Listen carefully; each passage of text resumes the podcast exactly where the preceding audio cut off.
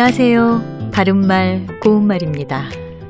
미국 서부 지역에서는 지난 칠월에 시작된 산불이 두 달가량 계속돼서 이미 서울 면적의 십 배 이상 되는 곳이 소실됐습니다. 건조한 날씨와 바람의 영향으로 산불이 걷잡을 수 없이 빠른 속도로 번졌기 때문에 진화하기가 쉽지 않았다고 합니다. 지금 말씀드린 내용 가운데 산불이 걷잡을 수 없이 번졌다라는 표현이 있었죠. 우리말에서 걷잡다로 발음되는 단어로는 거 밑에 디귿 받침을 쓰는 것과 티귿 받침을 쓰는 것이 있는데요.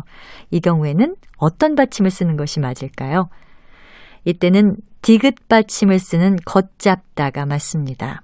이것은 한 방향으로 치우쳐 흘러가는 형세 따위를 붙들어 잡는다는 뜻이고요. 불길 외에도 어떤 사태와 관련해서도 쓸 수 있는데 사태가 걷잡을 수 없는 상태로 악화됐다 이렇게 말할 수 있습니다. 이 표현은 뒤에 주로 없다나 못하다 같은 말이 오기 때문에 걷잡을 수 없다 또는 걷잡지 못하다와 같은 형태로 쓰입니다. 반면에 티읕 받침을 쓰는 걷잡다는 어떤 것을 겉으로 보고 대강 짐작해서 헤아린다는 뜻입니다.